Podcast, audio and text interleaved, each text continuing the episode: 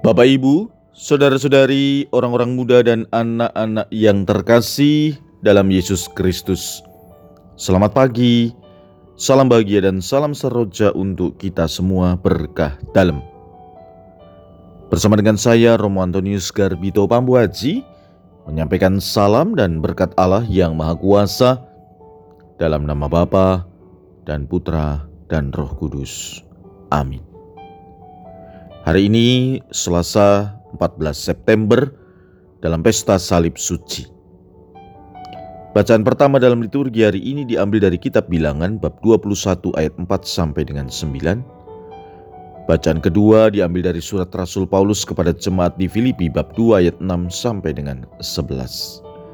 Dan bacaan Injil diambil dari Injil Yohanes bab 3 ayat 13 sampai dengan 17.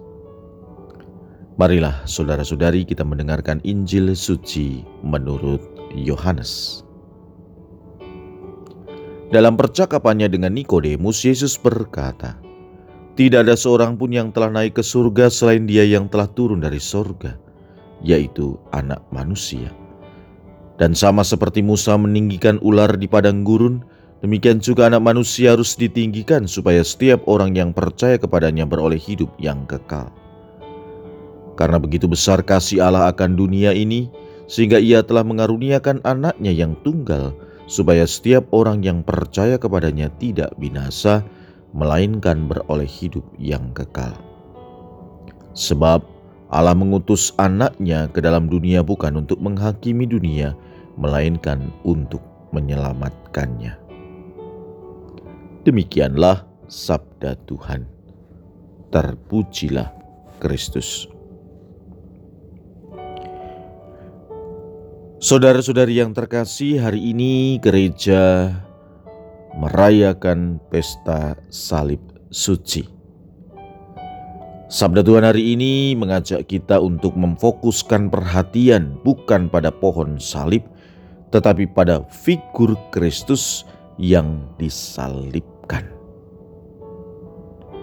Dialah yang mengalahkan kuasa salib, palang hina, simbol dosa dan salah manusia, dengan kebangkitannya yang mulia. Dalam bacaan pertama dikisahkan tentang situasi bangsa Israel di padang gurun. Mereka berangkat dari Gunung Hor ke arah Laut Teberau supaya dapat mengelilingi tanah Edom. Pada waktu itu bangsa Israel sudah mulai merasa lapar dan haus sehingga mereka bersungut-sungut kepada Musa dan Tuhan. Rasa bersungut-sungut ini dibalas dengan hukuman berupa pagutan ular tedung, sehingga banyak orang Israel meninggal. Namun demikian, Tuhan tetap mengasihi dan berkehendak untuk menyelamatkan manusia yang berdosa kepadanya. Lebih lagi, ketika melihat orang Israel menyesali dosa-dosa mereka di hadapan Musa, Musa pun mendoakan bangsa yang berdosa ini hati Tuhan dilunakkannya. Tuhan menyuruh Musa membuat patung ular tedung dan meletakkannya pada sebuah tiang yang tinggi. Maka setiap orang yang dipagut ular dan memandang kepadanya, ia akan tetap hidup. Pengalaman Israel dalam dunia Perjanjian Lama diangkat kembali oleh Yesus dalam pengajarannya kepada Nikodemus. Anak manusia harus ditinggikan supaya setiap orang yang percaya kepadanya beroleh hidup yang kekal. Saudara-saudari, pesta hari ini dirayakan dengan maksud untuk memperingati penemuan salib Yesus oleh Santa Helena. Pesta yang dirayakan sebagai peringatan akan peristiwa Yesus yang disalibkan untuk menebus dosa manusia.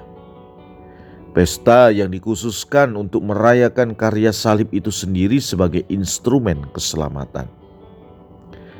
Dengan demikian, ketika manusia memandang salib, manusia meninggikan salib yang mulia dan percaya bahwa salib adalah memberi kehidupan bagi umat manusia.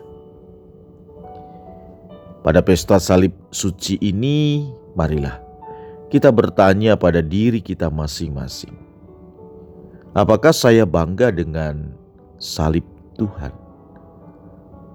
Apakah sungguh salib merupakan tanda positif, membuat kita senantiasa berpikir positif, sehingga keselamatan bukan hanya terjadi untuk kita, tetapi juga untuk sesama? Dengan demikian, pesta salib suci hendaknya kita rayakan dengan penuh rasa syukur. Kita merayakan pesta ini karena kemenangan Kristus demi keselamatan kita.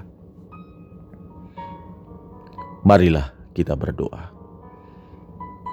Allah Bapa yang Maha Kuasa dan Kekal, melalui salib putramu engkau berkenan membawa kami kepada hidup yang kekal.